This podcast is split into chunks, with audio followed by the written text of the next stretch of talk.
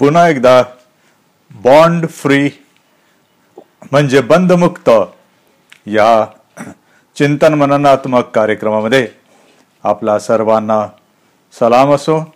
मी आपलं स्वागत करतो. मी रेव्हरेंड ग्लॅडविन जयकर. या कार्यक्रमाचं संचालन करताना परमेश्वराचा धन्यवाद करतो.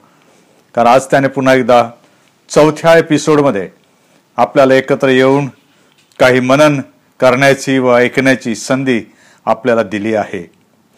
आपण आपल्या जीवनाचा प्रवास द जर्नी ऑफ लाईफ याबद्दल विचार करत आहोत. आणि मूळ आपण शास्त्रभाग निवडलेला होता तो होता स्तोत्र एक्क्याण्णव. आज जो चौथा एपिसोड आपण घेत आहोत त्यासाठी वचने सात ते दहा ही मी आपल्यासमोर वाचतो. मराठी भाषांतराचा सुधारित आवृत्तीचा हा शास्त्रभाग आपल्या पुढे मी सादर करतो. स्तोत्र एक्क्याण्णव सात ते दहा. तुझ्या बाजूस सहस्रावधी पडले. तुझ्या उजव्या हातास लक्षावधी पडले तरी ती तुला भिडणार नाही. मात्र तुझ्या डोळ्यांना ती दिसेल आणि दुर्जनांना प्राप्त होणारे प्रतिफळ तुझ्या दृष्टीस पडेल. कारण परमेश्वर माझा आश्रय आहे असे म्हणून तू परात्पराला दिवास स्थान केले आहे. म्हणून कोणतेही संकट किंवा अरिष्ट तुझ्यावर येणार नाही.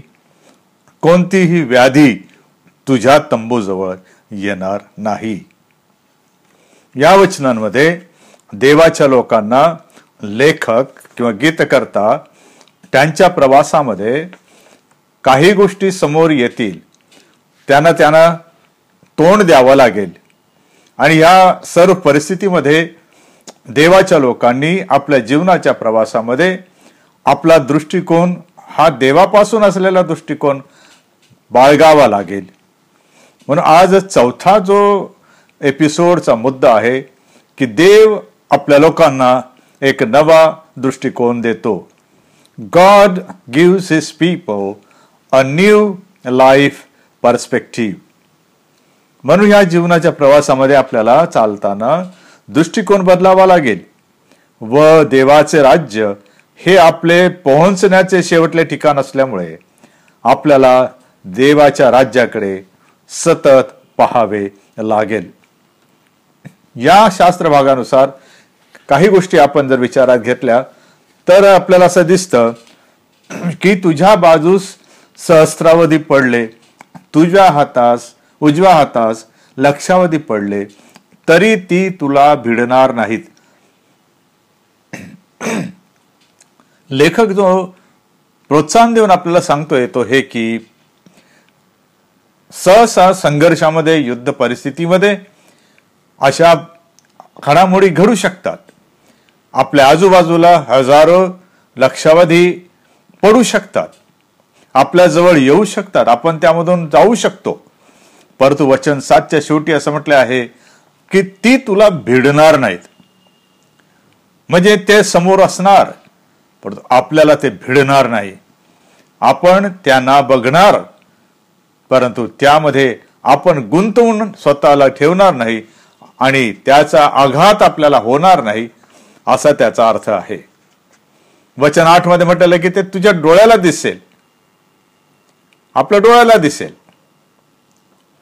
नवव्या वचनामध्ये आश्वासित करतो म्हणतो की कारण परमेश्वर माझा आश्रय आहे असे म्हणून तू परात्पराला निवासस्थान केले आहे.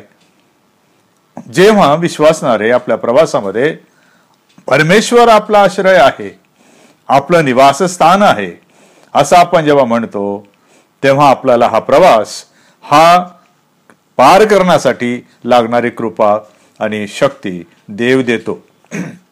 प्रगटीकरणामध्ये प्रेषित योहान आपल्या स्वतःबद्दल सांगताना असं तो म्हणतो की मी तुमच्या सर्वांबरोबर तीन गोष्टींचा भागीदार आहे. पहिली गोष्ट क्लेश याचा मी भागीदार आहे भागीदार आहे.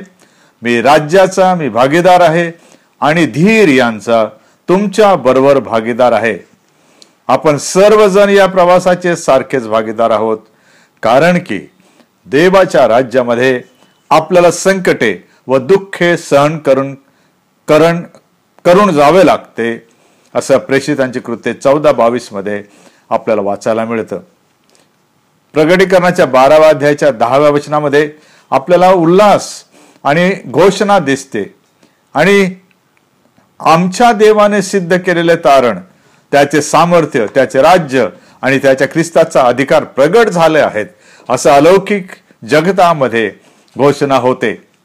आणि अध्याय एकोणीस सहा मध्ये तेव्हा जणू काय मोठ्या समुदायाची वाणी अनेक जलप्रवाहांचा ध्वनी व प्रचंड मेघ गर्जनांचा ध्वनी मी ऐकला. तो म्हणाला हा कारण सर्व समर्थ आमचा प्रभू देव ह्याने राज्य हाती घेतले आहे.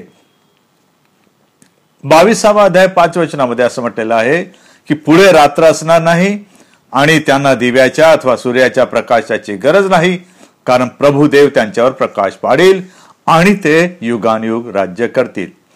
म्हणजे देवाच्या राज्याच्या प्रवासामध्ये आपल्याला क्लेश आहेत आपल्याला तोंड द्यायचं आहे आपला धीर धरायचा आहे. परंतु या देवाच्या राज्याचा करता प्रभू येशू ख्रिस्त याने आपला अधिकार प्रगट केला आहे त्याने आपलं राज्य हाती घेतलं आहे आणि एक दिवस त्याच्याबरोबर सार्वकालिक जीवनामध्ये आपण जेव्हा प्रवेश करू तेव्हा आपण त्याच्याबरोबर युगानुयुग राज्य करू. म्हणून स्तोत्र करता सोळाव्या वचनामध्ये आश्वासन देताना असं म्हणतो की त्याला दीर्घायुष्य देऊन तृप्त करीन त्याला मी सिद्ध केलेल्या तारणाचा अनुभव घडवीन. म्हणजे स्तोत्रकर्त्याला काय म्हणायचं आहे? तो दोन गोष्टी सांगतोय. एक म्हणजे दीर्घ आयुष्य जो इब्री शब्द याला आलेला आहे तो आहे ओरेक. आणि त्याचा अर्थ असा आहे की सूर्योदय ते सूर्यास्त जोपर्यंत होत राहील व ज्याच्या लांबीची मर्यादा कधीही मोजता येणार नाही असं हे आयुष्य देव त्याच्या लोकांना देणार. दुसरा शब्द आला होता तारण म्हणजे यशवाह आणि त्याचा अर्थ असा आहे की सुटका विजय सौख्य कल्याण यांचा अनुभव देव त्याच्या लोकांना आपल्या प्रवासामध्ये घडवील. म्हणून असा जीवन जेव्हा देवाने आपल्याला दिलेलं आहे आणि इतक्या लांबच्या प्रवासाला जर आपण जात आहोत तर आपण लक्षात ठेवणं गरजेचं आहे की देव जेव्हा आपल्याबरोबर आहे आणि आपण दिलेल्या मार्गावर बरोबर चाललो आहोत तर आपण भीता कामा नये. आपण पुढे चालत राहणं आवश्यक आहे. का? तर आपल्याला प्रभू ख्रिस्ताच्या द्वारे देवाने प्रीती करून आपल्याला पाप आणि अपराध मृत्यू आणि सर्व वाईटातून सर्व काळाच्या दंडातून सोडवून आपले लोक आणि आपली प्रजा केलं आहे. म्हणून तो आपल्या लोकांना नवा दृष्टिकोन देतो. नवीन प्रकारे बघण्यासाठी शिकवितो. तो म्हणतो तुम्ही चाला या जगामध्ये प्रवास करा या जगामध्ये परंतु तुम्हाला मी वरच्या अलौकिक जीवन जगासाठी मी पाचारण केलं आहे. म्हणून इब्रिकराचा लेखक जसा म्हणतो की आपण आपल्या विश्वासाचा उत्पादक व करता प्रभू येशू ख्रिस्त याच्याकडे पाहत नेमून दिलेल्या धाबेवरून धीराने धाबावे रोमकराच्या पत्राच्या आठव्या अध्यायामध्ये प्रेषित पौल देवाच्या प्रीतीबद्दल सांगताना वचने सदतीस ते एकोणचाळीसमध्ये असं म्हणतो की ख्रिस्त येशू आपला प्रभू. याच्यामध्ये देवाची आपल्यावर जी प्रीती आहे तिच्यापासून आपल्याला विभक्त करायला कोणीही समर्थ होणार नाही. का तर ही प्रीती इतकी आघात इतकी प्रचंड मोठी इतकी मौल्यवान आहे की त्यापुढे सर्व काही फिके ठरणार.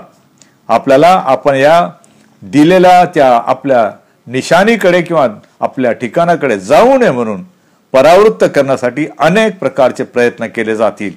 परंतु देवाची जी प्रीती आपल्यामध्ये आहे ती आपल्याला शक्ती देते की नाही मी आपलं गंतव्य ठिकाण गाठणार. यश एक्केचाळीस दहामध्ये म्हणून संदेशता म्हणतो की तू भिवू नकोस. कारण मी तुझ्याबरोबर आहे. घाबरू नको कारण मी तुझा देव आहे. मी तुला शक्ती देतो. मी तुझं साह्यही करतो. मी आपल्या नीतिमत्तेच्या उजव्या हाताने तुला सावरतो. म्हणून जसा ख्रिस्त पुनरुत्थित आहे तसा प्रवासी मी त्याच्यामध्ये पुनरुत्थित आहे. मला त्याच्या दिलेल्या नव्या पुनरुत्थित जीवनापासून व मला ज्या कार्यासाठी नेमून पाठविले आहे तेथे जाण्यापासून या जगातली म्हणा किंवा पलीकडच्या जगातली कोणतीही शक्ती विभक्त करू शकणार नाही. मग जे व्हायचं ते होईल. सारांश हा की आता माझा प्रवास सार्वकालिक जीवनाकडे प्रारंभ झाला आहे. मला नवे स्वर्गीय ध्येय देण्यात आले आहे. सोबतच मला हा प्रवास देवाने नेमून दिलेल्या समेटाच्या सेवेसाठी राजदूत म्हणून करावा म्हणून बोलावलं आहे. जर संकट आले तर जसे राजदूताला आपला देश परत माघारे बोलवितो. तसा देव मला त्याच्या राज्यात पुन्हा बोलावून घेईल व मला सदा सर्व काळ सुरक्षित ठेवील. जोपर्यंत अशी आणीबाणी येत नाही तोपर्यंत मला प्रवास करणे आणि आपल्या ठिकाणापर्यंत जाणे व देवाच्या राज्याचं प्रतिनिधित्व करणे आवश्यक आहे. आणि म्हणून हा जो देवाने दिलेला दृष्टिकोन आहे की मी स्वर्गीय राज्याकडे प्रवास करीत निघालो असताना देवाने मला नेमलं आहे बोलावलं आहे. त्याने मला आप स्वतःला आश्वासन दिलेलं आहे. तो माझ्याबरोबर तो आपल्याबरोबर सर्वांजवळ आहे. तेव्हा हे जीवन आणि जीवनाचा प्रवास कंटने आपल्याला जमते आणि जमू लागते. आपण आपल्या प्रवासामध्ये दृष्टिकोन चांगला ठेवा देवाच्या राज्याकडे बघा तेथे चालत राहा. प्रभू ख्रिस्त तेथे आपली वाट बघत आहे कारण आपल्याला नेमून दिलेल्या प्रवासाचं शेवटलं ठिकाण येशू ख्रिस्ताची प्राप्ती येशू ख्रिस्त हा लाभ व्हावा ही आहे. परमेश्वर देव आपल्याला यासाठी आशीर्वाद देव आणि आपल्याला लागणारी कृपा पुरवो. हा नवा दृष्टिकोन घ्या. आपल्या जीवनाच्या प्रवासाची शेवटली प्राप्ती येशू ख्रिस्त आपला प्रभू आणि त्याच्याद्वारे मिळणार सार्वकालिक जीवन आहे. परमेश्वर आपल्याला आशीर्वाद देव. थँक्यू व्हेरी मच पाचव्या आपण एपिसोडसाठी पुन्हा लवकरच भेटू.